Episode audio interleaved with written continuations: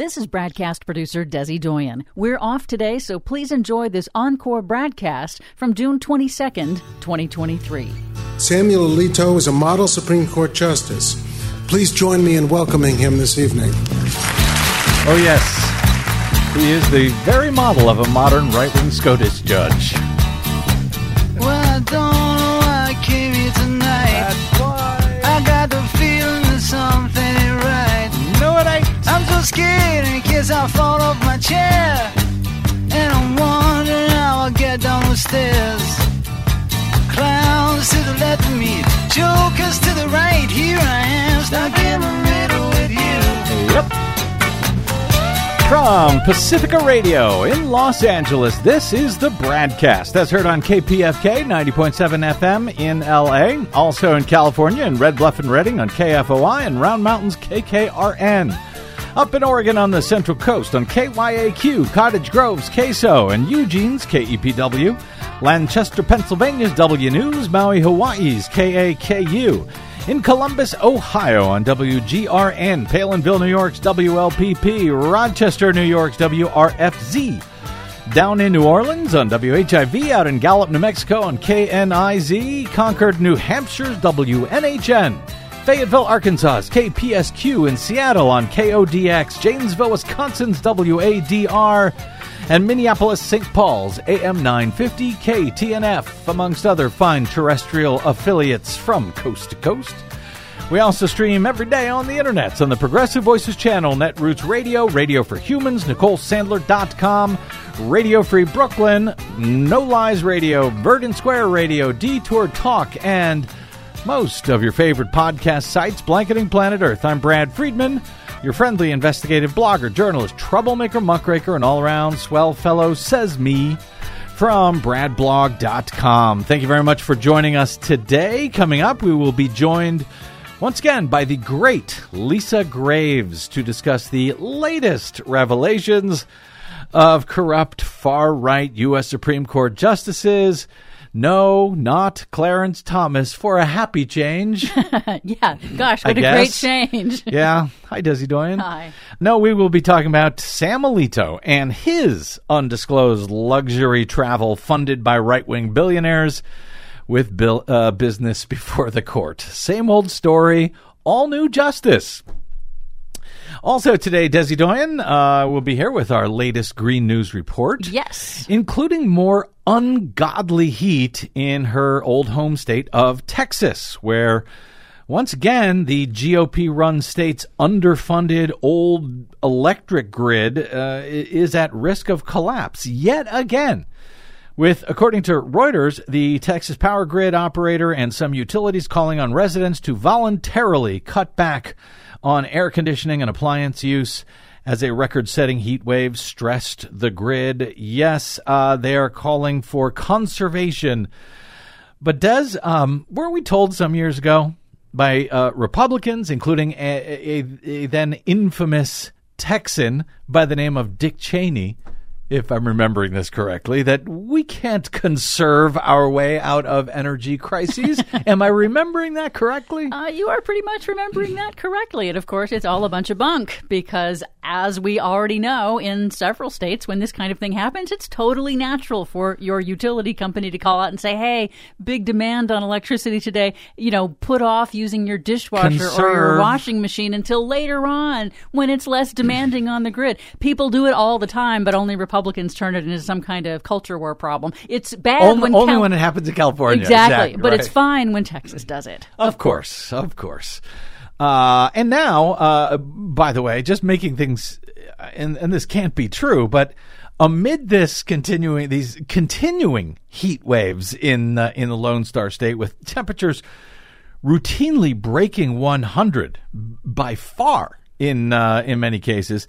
Is this true, Des? Governor Greg Abbott has actually approved a new law that blocks local ordinances that require water breaks for construction workers? That cannot be true. Why, yes, it is true. That's exactly what Governor Abbott did, because he loves construction workers. He's the, you know, he's all for the working man. Basically, this is a law that Abbott signed that preempts local ordinances, and it's all kinds of local ordinances that restrict businesses and require them to take care of their workers better. But the most important law that, or regulation that this new law gets rid of is, like you said, the water and shade breaks for construction workers. So in addition to just unspeakably cruel there, this would also mean that the big government knows better than local, the people on the ground. Exactly. It's preempting local control, you know, those pesky locals that want to take care of their workers. All right, just crossing that. Another thing off the list of things that Republicans used to pretend to believe in. All right, anyway, more on Texas heat later on in Desi's Green News Report. Before we get back to, yes, again, corruption at the Supreme Court with our guest, very quickly, you know, I haven't been covering much of what's going on in the GOP-controlled, and I use that word advisedly, controlled, GOP-controlled U.S. House. Haven't been covering it much of late because, frankly, it's just stupid. It's just bonkers and stupid. And that's not really meant as a partisan point. If they were raising points or making legislation that I, you know, disagreed with, if they had policy ideas that I thought were wrong in some fashion, I might be inclined to cover it and to let you know what is going on in this particular debate. But they are not. They're just doing ridiculous, dumb, stupid things. Pretending, for example, that they will be impeaching President Biden for some unspecified crimes, accusing the DOJ and the FBI of being biased against Republicans. Did you know the FBI has never had a non-Republican director since its inception? Only Republicans are allowed to run the FBI. Anyway, they're pretending they're going to defund the DOJ and the FBI. Defund the police is what they're talking about doing. Also crossing that off my list of things that they used to pretend to be against. And, you know, seeing all of their supposed probes by Republican prosecutors set in motion during the Trump administration, seeing all of them just simply fall apart. One example, the Bill Barr appointed special counsel, John Durham. He recently wrapped up his more than 4-year investigation of the investigators, so to speak, who, for very good reason, investigated Russia's interference in the 2016 election and finding a whole lot of it, and Team Trump's various efforts at coordinating with the Russians in that matter. Durham, whose investigation of the Mueller investigation and its origins went on much longer than Mueller's investigation itself, Mueller's investigation resulted in dozens of indictments and convictions of a whole bunch of top Trump officials, whereas John Durham's probe brought 2 indictments to court, lost on both of them on all counts. Almost immediately, the jury returned not guilty verdicts. Anyway, Durham was a U.S. attorney, but he apparently is also a MAGA Trumper, it seems. And after his probe finally fizzled out recently, Republicans continue to pretend that he found all sorts of stuff anyway that he didn't. And as we saw in a House hearing on Wednesday, Durham pretended to not see the interference and, yes, collusion between Team Trump and Russia that is obvious to everyone. For example, as discussed in this exchange between Democratic California Rep. Adam Schiff and John Durham in the GOP-run House Judiciary Committee on Wednesday. Don Jr. was informed that a Russian official was offering the Trump campaign, quote, very high-level and sensitive information, unquote, that would be incriminating if Hillary Clinton was part of, quote, Russia and its government support of Mr. Trump? Are you aware of that? Sure. People get phone calls all the time from individuals who claim to have information like that. Really, the son of a presidential candidate gets calls all the time from a foreign government offering dirt on their opponent? Is that what you're saying? I don't think this is unique in your experience. So you have other instances of the Russian government offering dirt on a presidential candidate to the presidential candidate's son. Is that what you're saying? Would you repeat the question? You said that it's not uncommon to get offers of help from a hostile foreign government in a presidential campaign directed at the president's son. You really stand by that, Mr. Durham? I'm saying that that people can make phone calls making claims all the time that you may have experienced. Are you really trying to diminish the significance of what happened here and the secret meeting that the president's son set up in Trump Tower to receive that incriminating information, trying to diminish the significance of that, Mr. Durham? I'm not trying to diminish it at all, but I think the more complete story is that they met and it was a ruse and they didn't talk about Mrs. Clinton. And you think it's insignificant that he had a secret meeting with a Russian delegation for the purpose of getting dirt on Hillary Clinton, and the only disappointment expressed in that meeting was that the dirt they got wasn't better. You don't think that's significant? I don't think that was a well-advised thing to do. Not well-advised. Right. Well, that's the understatement of the year. So you think it's perfectly appropriate or maybe just ill-advised for a presidential campaign to secretly meet with a Russian delegation to get dirt on their opponent? You would merely say that's inadvisable? Yeah, if you're asking me would I do it, I hope I wouldn't do it. But it was not illegal. It was stupid, foolish, ill-advised. Well, it is illegal to conspire to get incriminating opposition research from a hostile government that is of financial value to a campaign. Wouldn't that violate campaign laws? I don't know all those facts to be true. Wow. He doesn't know much of anything, it seems, and the things he does know, he doesn't want to know. And by the way, he says they didn't talk about Mrs. Clinton. And they know they didn't talk about Mrs. Clinton in this meeting between Don Jr. and a bunch of folks on the Trump campaign and the Russians. They know they didn't talk about Clinton because both the Russians and Don Jr. and the Trump campaign said they didn't talk about Mrs. Clinton. So that's good enough. Also, for John Durham. It was just painful to watch. There was much more.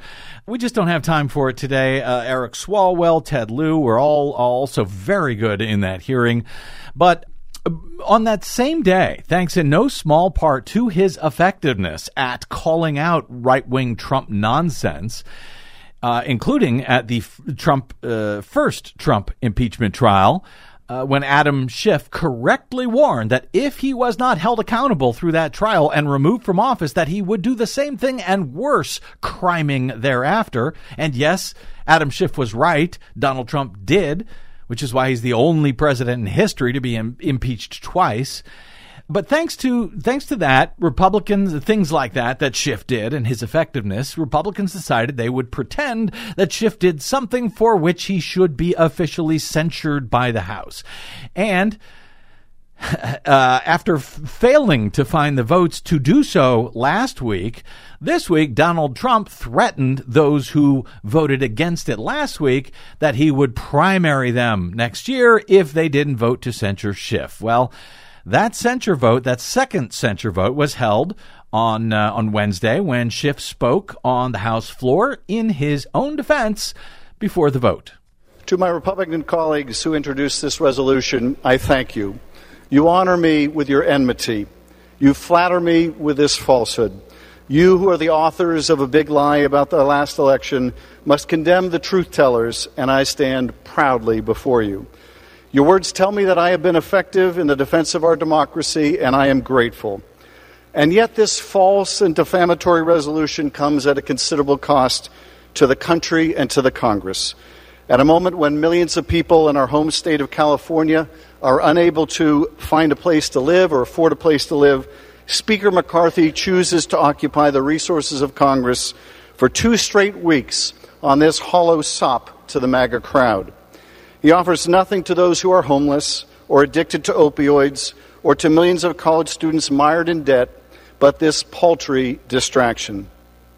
Donald Trump is under indictment for actions that jeopardize our national security, and McCarthy would spend the nation's time on petty political payback, thinking he can censure or fine Trump's opposition into submission. But I will not yield, not one inch. The cost to the speaker's delinquency is high, But the cost to Congress of this frivolous and yet dangerous resolution may be even higher, as it represents another serious abuse of power.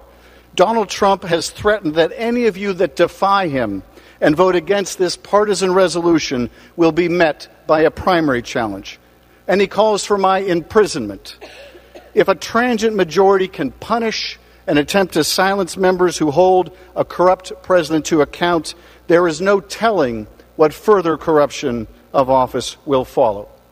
And I say this to Speaker McCarthy and others who wish to gratify Donald Trump with this act of subservience or bend to his demands. Try as you might to expel me from Congress or silence me with a $16 million fine, you will not succeed. You might as well make it $160 million. You will never deter me from doing my duty. Good for him. Good for him indeed. That the final vote to censure Congressman Adam Schiff was successful thereafter on Wednesday with a vote of 213 to 209 along party lines, leading to chants of shame, shame, shame from House Democrats at the end of that particular day's clown show. If there's anything of substance that actually occurs in the U.S. House, we'll try to let you know. I could share stuff like that every day, but it just seems so stupid and pointless in truth. But, you know, there's at least a taste of some of what you are sometimes missing by tuning into the Bradcast, I guess. Speaking of shame and a corrupted Republican Party, former DOJ official Lisa Graves joins us next to discuss the latest revelations of corrupt Supreme Court justices seemingly held as puppets on a string by billionaire Republican megadonors. That and more straight ahead on the Bradcast. I'm Brad Friedman.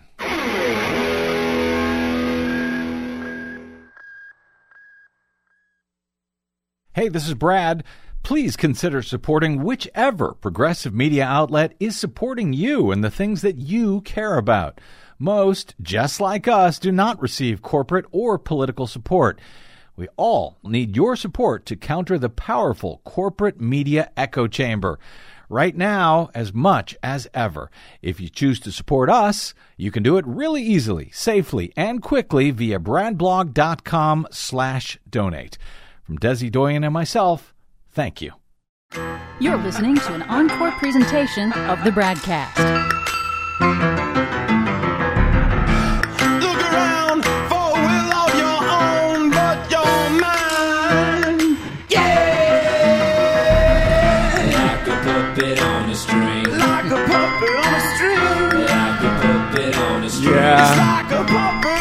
Well, you know, now it's just getting ridiculous, isn't it? Welcome back to the Bradcast. Brad Friedman from bradblog.com.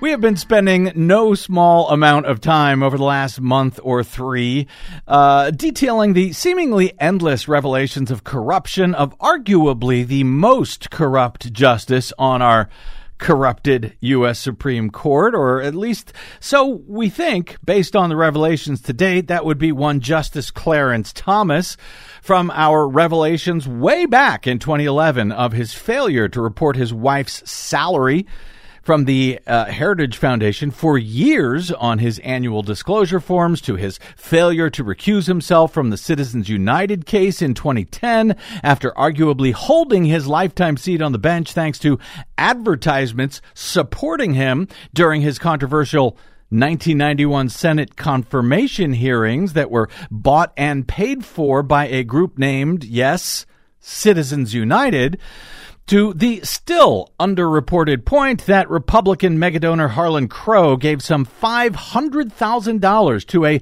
nonprofit created by Clarence Thomas's far-right activist wife, Ginny, between the time her husband heard the Citizens United case and the time that he would vote to allow such donations to remain undisclosed in that case, to the more recent stunning revelations about Thomas from ProPublica that Crow had been funding luxury travel and vacations pretty much every single year for decades for both Clarence and Ginny, that Crow purchased and upgraded Clarence's 94-year-old mother's house, where she still lives, rent-free to this day, and that Crow paid the Expensive private school tuition for Thomas's grandnephew, who Clarence says he raised as a son, all of which Thomas failed year after year after year to include on his annual financial disclosure forms. All of that before Thomas, with the white-hot spotlight of attention on his years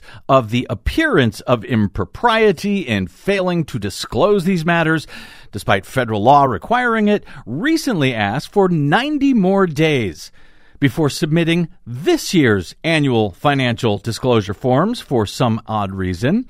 But Clarence Thomas was not the only one to ask for an extension this year for some reason. While 7 of the 9 justices had no problem filing on time, both Thomas and his fellow far-right, long-serving Justice Samuel Alito, for some reason, also asked for an extension this year. Thanks to yet another incredibly well-researched and reported scoop from the nonprofit ProPublica's investigative reporting team of Justin Elliott, Joshua Kaplan, and Alex Mirjeski this week.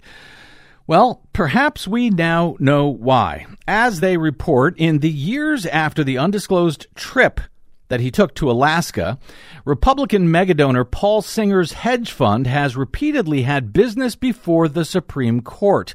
Alito has never recused himself. In early July of 2008, Sam Alito was on a vacation at a luxury fishing lodge that charged more than $1,000 a day, and after catching a king salmon nearly the size of his leg, Alito posed for a picture with Paul Singer, the hedge fund billionaire who has repeatedly asked the Supreme Court to rule in his favor in high-stakes business disputes. Singer, known by critics as a vulture capitalist for buying up failing companies and countries to harvest them in times of trouble for enormous profit later, was more than a fellow angler on that trip to Alaska. He also flew Alito to Alaska on a private jet, which the justice would have had to have paid more than $100,000 to charter on his own, just one way. In the years that followed that trip, Singer's hedge fund came before the Supreme Court at least 10 times in cases. In 2014, the court agreed to resolve a key issue in a decade-long battle between Singer's hedge fund and the nation of Argentina. Alito did not recuse himself from that case, which ultimately netted Singer's hedge fund some $2.4 billion. Alito did not report that 2008 fishing trip on his annual financial disclosure forms. That's a violation of federal law that requires justices to disclose most of these gifts, according to ethics law experts. Quote, "If you were good friends, what were you doing ruling on his case?" asked Charles Gay, an Indiana University law professor and leading expert on recusals. "And if you weren't good friends, what were you doing accepting this trip?" referring to the flight on the private jet. Justices are almost entirely left to police themselves on ethical issues, with few restrictions on what gifts they can accept. When a potential conflict arises, the sole arbiter of whether a justice should step away from a case is the justice, him or herself. How is that going? ProPublica's investigation sheds new light on how luxury travel has given prominent political donors intimate access to the most powerful judges in the country. On his Alaska trip, Alito stayed at a commercial fishing lodge owned by another wealthy businessman and Republican donor, one who had previously flown Justice Antonin Scalia, who died in 2016, up to Alaska on a private jet and paid for the bill for his stay. Such trips would be unheard of for the vast majority of federal workers, who are generally barred from taking even tiny gifts. Leonard Leo, the longtime leader of the right-wing Federalist Society, which has taken the lead for Republicans in shaping the federal bench from the Supreme Court on down, also attended that trip in Alaska and, in fact, helped organize the fishing vacation for Alito. He invited Singer to join, according to a person familiar with the trip, and asked Singer if he and Alito could fly on the billionaire's jet. Singer and the lodge owner were both major donors to Leo's political groups. Leo had also secretly funneled tens of thousands of dollars, by the way, in cash payments to Clarence Thomas's wife, Ginny, via Kellyanne Conway, who would later go on to become Donald Trump's campaign manager and senior White House advisor. See how this works? ProPublica sent Alito a list of detailed questions last week, but instead of answering them, Alito took to Rupert Murdoch's Wall Street Journal to publish an op-ed attempting to pre-butt the ProPublica report, which was published the day after that Wall Street Journal op-ed. Alito said that when Singer's companies came before the court, the justice was completely unaware of the billionaire's connection to the cases, which frankly seems implausible. And he said that he had recalled speaking to Singer on, quote, no more than a handful of occasions. And they never discussed Singer's business or issues before the court. After the Alaska trip, supposedly the first time that the pair had met, the two then appeared together at several public events, with the billionaire introducing Alito before he would speak. Once at a Federalist Society annual dinner, for example, the year after the Alaska fishing trip, and the year after that, in 2010, at a dinner for donors at the Manhattan Institute. Throughout his life, Sam Alito has shown himself to be a person of grace and humility, of composure and decency, and of fairness and civility. Samuel Alito is a model Supreme Court justice. Please join me in welcoming him this evening. Well, isn't that nice? He's a model Supreme Court justice. And, but, you know, especially for the man who would sit in judgment without recusal on case after case after case that Paul Singer had brought before Alito's court that year and in many following it. As for the flight to Alaska in 2008, Alito wrote in his own defense at Wall Street Journal this week, Mr. Singer and others had already made arrangements to fly to Alaska when I was invited, and I was asked whether I would like to fly there in a seat that, as far as I am aware, would have otherwise been vacant. It was my understanding that this would not impose any extra cost on Mr. Singer. Had I taken commercial flights, that would have imposed a substantial cost and inconvenience on the deputy U.S. marshals who would have been required for security reasons to assist me. The defense has brought cackles from experts, to be frank. As TPM's Josh Marshall summarized, Alito seems to suggest that he was flying to Alaska, and it turned out Singer happened to be flying to Alaska too, and he happened to have a spare seat on his private jet, so what sense would there be in having that seat go to waste? But of course, Singer didn't just happen to be going to Alaska, Josh notes. He was going to Alaska specifically to spend quality time with Sam Alito, the whole thing having been arranged by the Federalist Society's Leonard Leo. And he notes, here's where the whole picture starts to come into focus, both the Alito story and the Thomas ones. Needless to say, none of these billionaires just happen to be old friends in the sense that you or I might recognize, but they didn't just glom on to their justice on their own. Everyone here is part of Leo's network. Harlan Crow is a big Republican donor, but also a Federalist Society donor. So is Paul Singer. So is the owner of the fishing lodge in Alaska. Somewhat like some colleges or the service academies match a sponsor family with first-year students or cadets, Leo seemed to do that with incoming Supreme Court justices, basically a sponsor family for each new justice.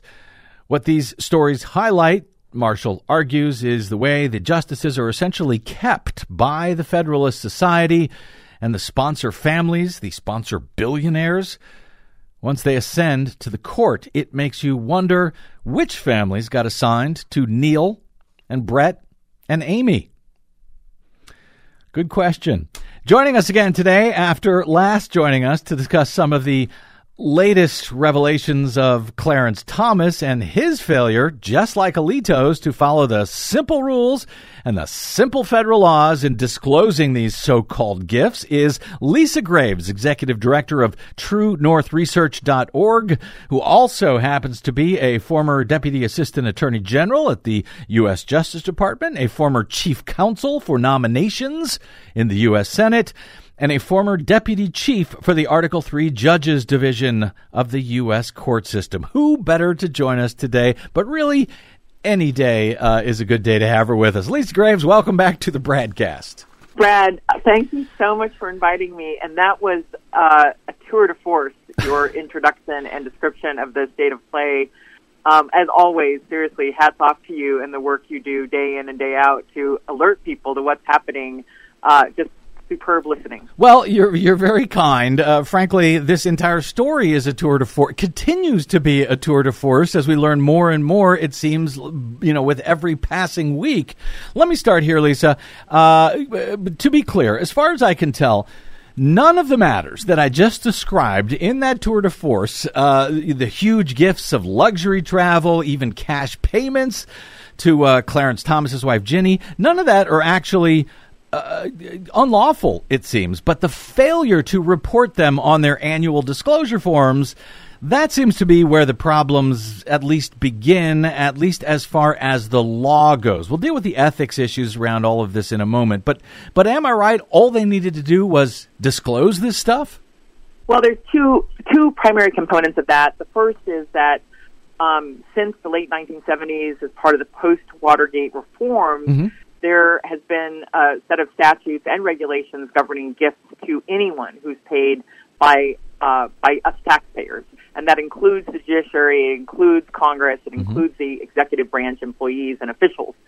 And so there's no doubt that these justices are governed, are covered by these long-standing disclosure requirements, and those disclosure requirements expressly cover, you know, certain things are included, certain things are not included, notwithstanding the just extraordinarily deceitful and deceptive claims that Alito made in the Wall Street Journal this week. The fact is that everyone knows that private jet travel is not permissible as a gift of supposed hospitality. The hospitality exception in those long-standing gift rules is basically meant in general to cover, like, your high school friend throws you a party for your birthday at their house and you have cake. You know, you might stay over if it's a different town, you know, not this sort of post-appointment currying of favor by super rich people subsidizing a luxury lifestyle through fabulous trips. And so, first of all, there are the gift rules and the limits on those gifts and the disclosure requirements. And second, each of those annual statements by the Supreme Court justices and other judges in the federal courts is basically accompanied by an attestation that this is true, that these are true and accurate reports. And so there's both the lack of disclosure and there's the false statement on those disclosure forms in which they assert that there's nothing more to disclose. They've disclosed everything that they've been obligated to, and clearly they haven't.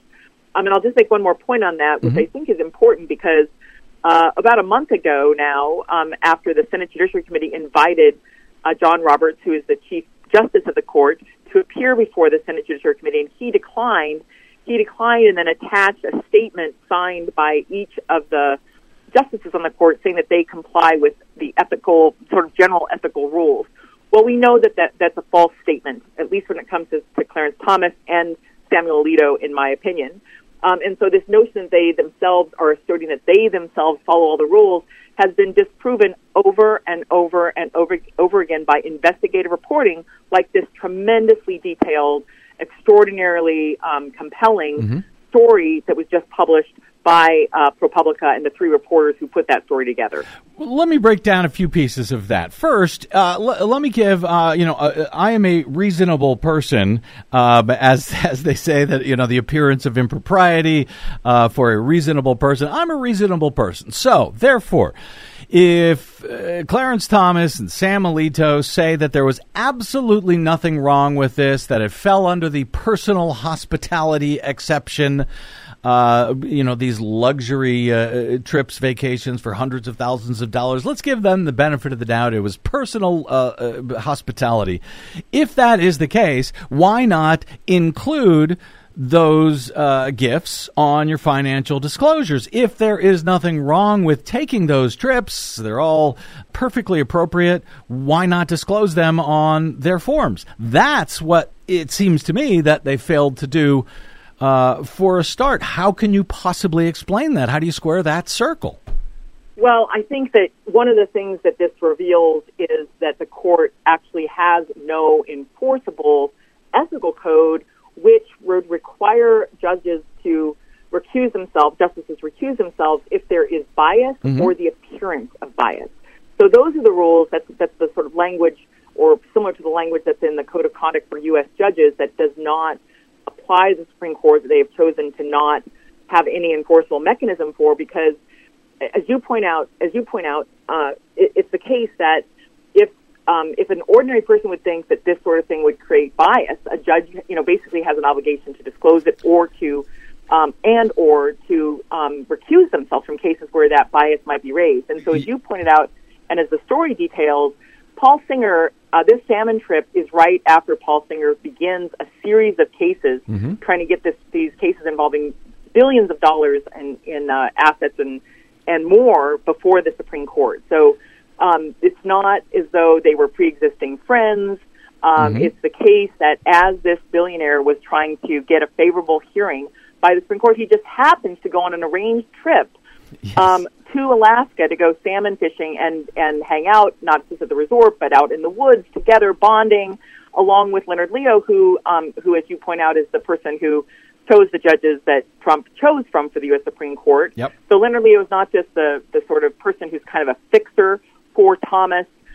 He's also apparently a travel agent for these justices, these right-wing justices. And as you also suggest, and others have mentioned, Brad, he's sort of like a matchmaker. Yep.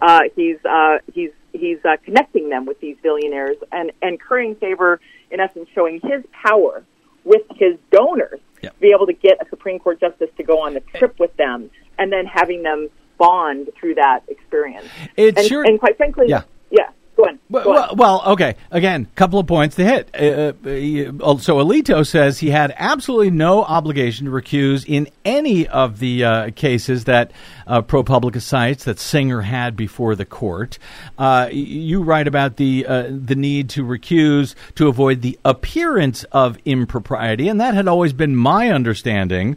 The appearance of a conflict of interest, but Alito in the Wall Street Journal seems to move the goalposts, if you saw his response, with an assist from Chief Justice Roberts, who he quotes from an April 25 statement, the one you referred to the Senate Judiciary Committee, where Roberts wrote, quote, "There is an appearance of impropriety when an unbiased and reasonable person who is aware of all relevant facts would doubt that the justice could fairly discharge his or her duties.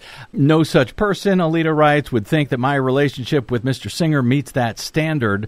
So that's why I say, A, you must not be a reasonable person, Lisa Graves, but also they added, who is aware of all relevant facts. That sort of seems a catch-all excuse to, if you disagree, it's either because you're unreasonable or you're just not aware of all the relevant facts. It sort of kills the idea, doesn't it, of the appearance of impropriety and having concern about that?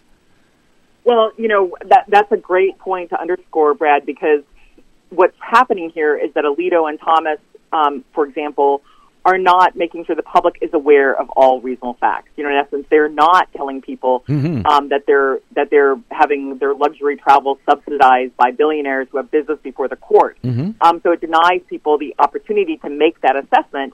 But also, I think this question of reasonableness is pretty extraordinary in this circumstance because the op-ed, which itself is extraordinary, by a sitting Supreme Court justice, to not have a statement issued by the Supreme Court's Public Affairs Office or their chambers, but instead to go to one of the most right-wing and extremist ed boards in the country, an ed board that has suggested that it has inside information about the operations of the court in previous editorials and other op-eds, to go to this very right-wing op-ed board to post this statement. That's extraordinary. And then if you look at the statement, talk about unreasonableness. This is a man, a Supreme Court justice, who asserted that it was no big deal because the seat on Paul Singer's, the billionaire's, private plane would have been, quote, otherwise vacant. Right. Who knew? The rest of us should actually just be hanging out at private jet facilities and waiting for some billionaire to have just a vacant seat that just happens to be going in the direction that they're going. It's just an extraordinarily laugh-out-loud, absurd description. It's unreasonable. His assumption is inherently unreasonable. But also, this is a man who has acted as though he is the keeper of the kingdom in terms of strictly reading the Constitution or strictly reading the statutes, claiming this sort of strict constructionist or so-called originalist approach, some sort of faux neutral approach to the law. This is the man who orchestrated the overturning of almost 50 years of legal precedent on abortion. If this guy can't read the actual statute and regulations, which expressly in those regulations describe how jets don't count as hospitality, how can we possibly have any confidence, and we don't, I think most people don't, that he would act impartially to read the Constitution or the case law around abortion or other issues that he doesn't like fairly for the American people, and to construe those laws consistent with past precedent and with our, and with the expectations that have gone and been accorded by other judges in terms of honoring past precedent. So it's not just that he's outlandishly wrong, totally wrong textually in terms of his claim about what the gift rule covers, but he also is not just wrong about that. He's someone who has used his power to advance his personal religious agenda to attack the rights of the American people. Also, in his defense that he posted to the Wall Street Journal regarding Paul Singer, he said that, quote, on no occasion have we discussed the activities of his businesses, and we have never talked about any case or issue he has before the court. Now, Lisa Graves, you and I have spoken, like he says, with the Singer a handful of times over the years. We've never gone on fishing trips together. I hope we will. But you and I have also never talked about, for example, you running for office.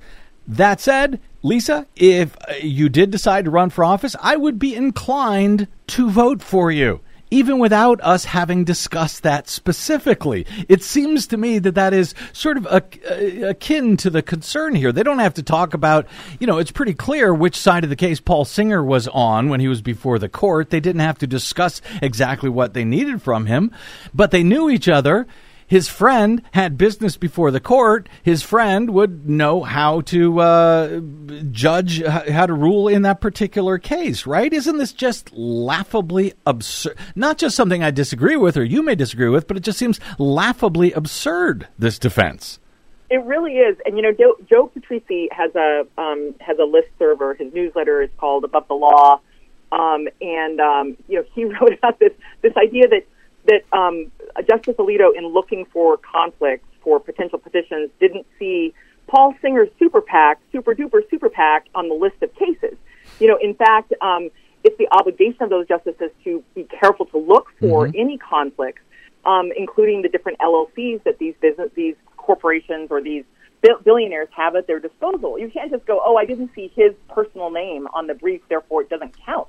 It actually raises the question of how many other cases Alito has presided over where he has had a conflict, and his examination, his supposed examination, didn't reveal the person by name as a litigant versus their group. And that is also underscored by the audio that you shared, which is that the Manhattan Institute has cases before the Supreme Court, has active cases right now this session with amicus briefs for the Supreme Court, and has previously. And yet Alito was more than happy to be introduced by Paul Singer in a very warm introduction with, likely sitting at the table together for dinner, which is how these things go, and maybe some pre-reception hanging out. We only have Justice Alito's word that they never spoke about any cases or any matter. I don't have the confidence in his word based on his conduct, his behavior over these past several years. But even beyond that, as you point out, there's an implicit arrangement, in essence, an implicit relationship, or certainly not even implicit, an actual relationship between these men who have bonded while fishing for king salmon and more. And it's not just that. It's also the case that Leonard Leo is part of this equation. Yep. And he has a definite agenda before the Supreme Court. He funds groups and helps funnel money to groups to support his agenda. And we know that one of those groups, the Judicial Education Project, which is closely tied to Leo, weighed in on one of Paul Singer's cases involving Argentina in an amicus brief. Well, that's strange. Why would this, obscure Judicial Education Project suddenly weigh in on a case for a billionaire who happens to fund the Federalist Society, which Leo helps lead, and who happens to be another one of the billionaires, sort of in the pocket or in the arrangement of Leonard Leo in terms of funding his very extreme agenda for the courts and America, just happening to side with the billionaire who he arranged this trip with. And so that sounds a little bit like a conspiracy theory, but it's not.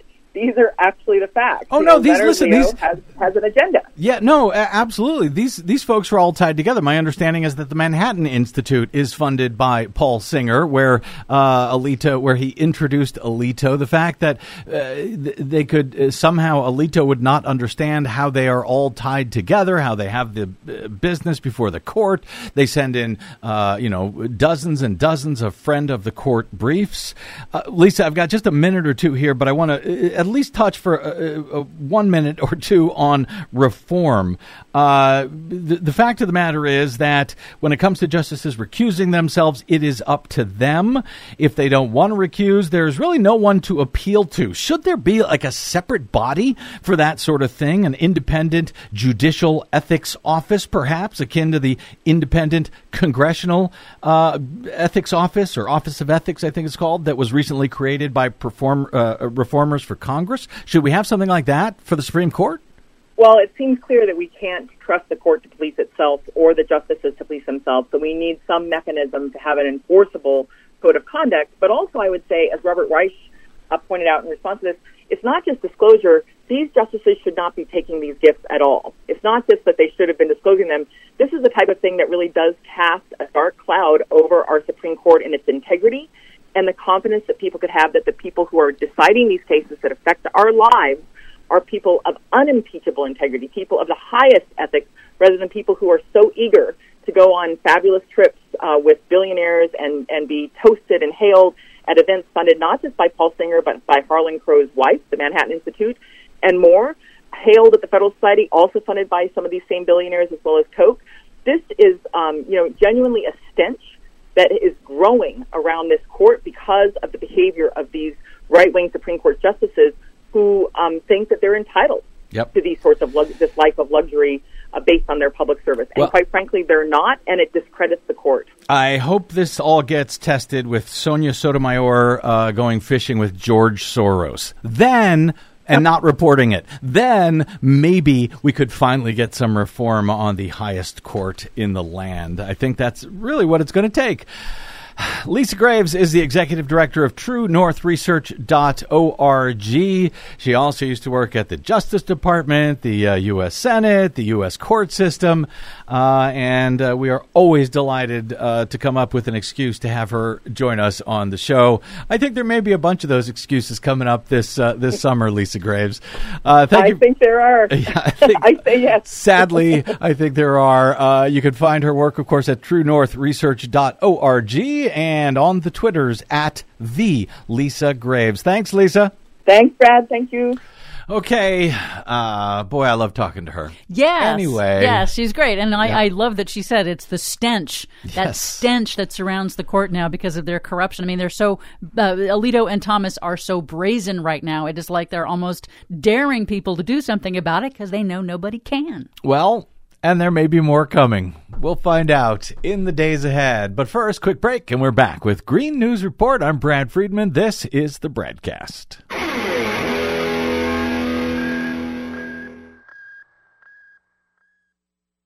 The Bradcast and the Green News Report are 100% independent, 100% listener-supported. But we can't do it alone. We need you. Please help us bring real facts to listeners at independent stations around the nation. Please drop by bradblog.com/donate. That's bradblog.com/donate. And thanks.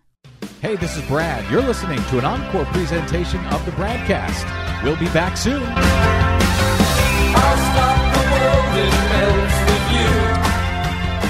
I think summer solstice. We're now officially in summer. We are. I think. Yeah. And so that means also the days are getting shorter and shorter. Yes, but hotter and hotter. And hotter and hotter. That's what, yeah.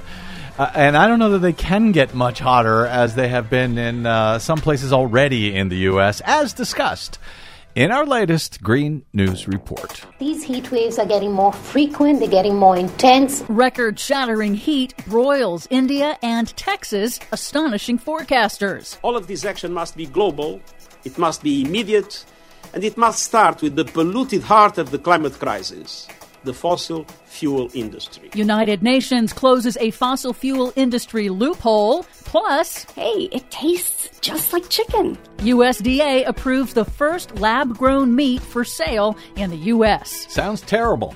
All of those stories and more straight ahead from BradBlog.com. I'm Brad Friedman. And I'm Desi Doyen. Stand by for 6 minutes of independent green news, politics, analysis, and snarky comment. Hey, it tastes just like chicken. It is chicken. That explains it. This is your Green News Report. I'm gonna soak up the sun. Okay, Desi Doyen, are we actually now forced to compare the terrible heat they've been having in India and Pakistan for so long with the heat we're now seeing out of Mexico and Texas? Yeah, unfortunately, it's very similar. The stunning, persistent heat dome that is broiling Texas and northern Mexico is astonishing meteorologists, shattering records by several degrees. Dozens of cities in Texas have tied or broken their all-time high temperature records during this persistent heat wave, which is forecast to re-intensify in coming days. For example, San Angelo and Del Rio, Texas, this week hit new all-time high records of 114 degrees. Wow. In several towns, the heat index, which combines temperature and humidity, hit an astonishing 127 degrees. Uh-huh. This is all across the state, and the hottest summer months are still ahead.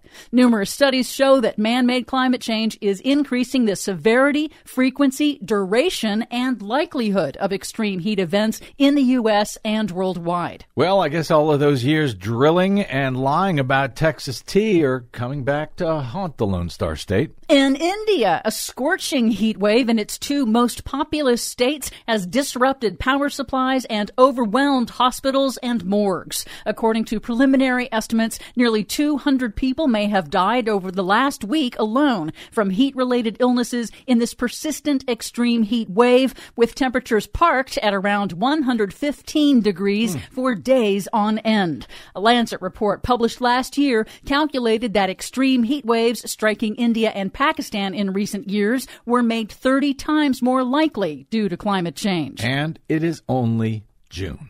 Also in India, glaciers in the Himalayas are melting at unprecedented rates. Can't understand why. A new study finds that glaciers in the Hindu Kush Himalayan mountains are likely to lose as much as 80% of their volume this century if the world doesn't accelerate efforts to sharply cut climate-warming greenhouse gas emissions. The researchers warn that rapid glacier melt is also increasing the likelihood of glacial outburst flash floods and avalanches in coming years, and will reduce water availability for the nearly 2 billion people in 16 countries who rely on its glacier-fed rivers. Not good. Meanwhile, the United Nations this week established a new rule that fossil fuel industry lobbyists must disclose their status at international climate meetings, closing a significant loophole that enabled lobbyists to hide their corporate ties as they obstruct efforts to curb man-made global warming. The next round of Paris Climate Treaty negotiations in November will be hosted by the United Arab Emirates and chaired by an oil sheikh. Petrostates and the fossil fuel industry are intensely lobbying for treaty language calling for a phase down of fossil fuel emissions with nascent carbon capture technology and are opposing a full phase out of fossil fuels, which the global scientific community says is critical to avoid catastrophe. We are so screwed. At a press conference last week, UN Chief Antonio Guterres excoriated the fossil fuel industry for obstructing climate action. The problem is not simply fossil fuel emissions. It's fossil fuels, period. The solution is clear. The world must phase out fossil fuels in a just and equitable way. Trading the future for 30 pieces of silver is immoral. Finally, the U.S. Department of Agriculture, for the first time, has approved the sale of lab-grown chicken, grown directly from cultivated animal cells in a laboratory, to be sold at upscale restaurants in the United States. The FDA has already approved cultivated chicken as safe for consumption, and it's already on sale in Singapore. Company officials emphasize it is actually meat and not made from plant-based substitutes. The product is aimed at drastically reducing the slaughter of animals and the environmental impacts and emissions of industrial livestock production, which is a major driver of global warming. So describing it as Kentucky Fried Test Tubes probably doesn't help? Probably not. For much more on all of these stories and the ones we couldn't get to today, check out our website at greennews.bradblog.com. I'm Brad Friedman. And I'm Desi Doyen. And this has been your Green News Report. Have you seen my chicken? Have you seen my chicken? Have you seen my chicken? She's gone again. Well, it seems like a good idea. Uh-huh. I mean, if you're going to cut down on all of the impacts that come from livestock production, seems like a good idea. Wonderful. Sounds delicious. Some good music on today's broadcast, by the way. I think so, too. We got to get out. My thanks to our producer, Desi Doyen, to my guest today, Lisa Graves of True North Research, and to all of you for spending a portion of your day or night with us. If you missed any portion of today's program, you can download it and or any other program we have ever done for free at bradblog.com. And we've had a lot of reporting over this past week concerning Georgia and so forth. We could use your support to continue such reporting. We try to make everything we do free, no paywall, but we appreciate your support at bradblog.com/donate. We are 100% listener supported. So thank you for that. Right. We don't get any corporate help or any political influence help or any of that. Is there political influence help available? I believe some people. I know that right-wing billionaires fund their right-wing media organizations. Unfortunately, lefty billionaires don't seem to. Ain't nobody here but us chickens. Get me Leonard Leo on the phone right now, Desi Doyen. All right, that's it. You can drop me email. I'm Bradcast at bradblog.com. On the Facebooks and the Twitters and the Mastodons, you'll find me at the Brad Blog. We will see you there until we see you here next time. I'm Brad Friedman. Good luck, world. Have you seen my chicken?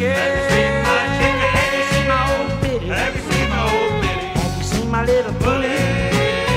She's gone again.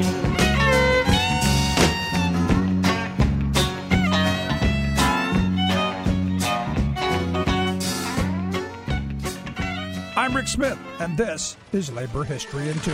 On this day in labor history, the year was 1999. That was the day 5,000 textile workers at 6 Fieldcrest Cannon Mills in North Carolina began voting for representation by the Union of Needle Trades, Industrial and Textile Employees, better known as UNITE. The victory, later validated by the NLRB, was a significant win for labor in the anti-union South. The union's organizing director, Bruce Rauner, stated, quote, "It feels like we just organized GM. Suddenly, we've got a beacon to show other textile workers that they can do it. Labor historian Leon Fink noted that, quote, "It's a stunning victory for the union. It's the biggest breakthrough in a traditional Southern industry for probably the last quarter century." Then AFL-CIO President John Sweeney remarked that it was the largest union victory in a Southern textile mill in history. The election and victory came after 25 years of struggle and 4 previous attempts to organize at Fieldcrest Cannon Mills. Many noted that the young immigrant workforce made the difference. Conditions had been worsening at the mills. Workers fed up with production line speed-up, punitive decreases in piecework premiums, and company harassment were compelled to vote union. One worker stated that he and many others were sick of lies management told to keep workers from voting yes in previous elections. Supervisors routinely intimidated workers to vote no with promises of higher wages, or when that failed, threats of deportation. Workers were barraged with various forms of anti-union propaganda. They found anti-union videos mailed to their homes. Some were paid extra to distribute Vote No t-shirts on the shop floor. The company finally recognized the union and negotiated a first contract that guaranteed higher wages, pensions, and other benefits.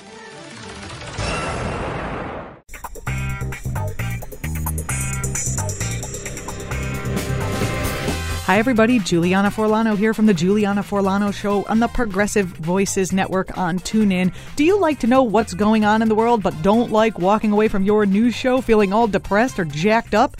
Do you like political humor? Then check out our show, The Juliana Forlano Show, Saturday at 11 a.m., Sunday at 9 p.m. on the Progressive Voices Network, or find us at julianaforlano.com.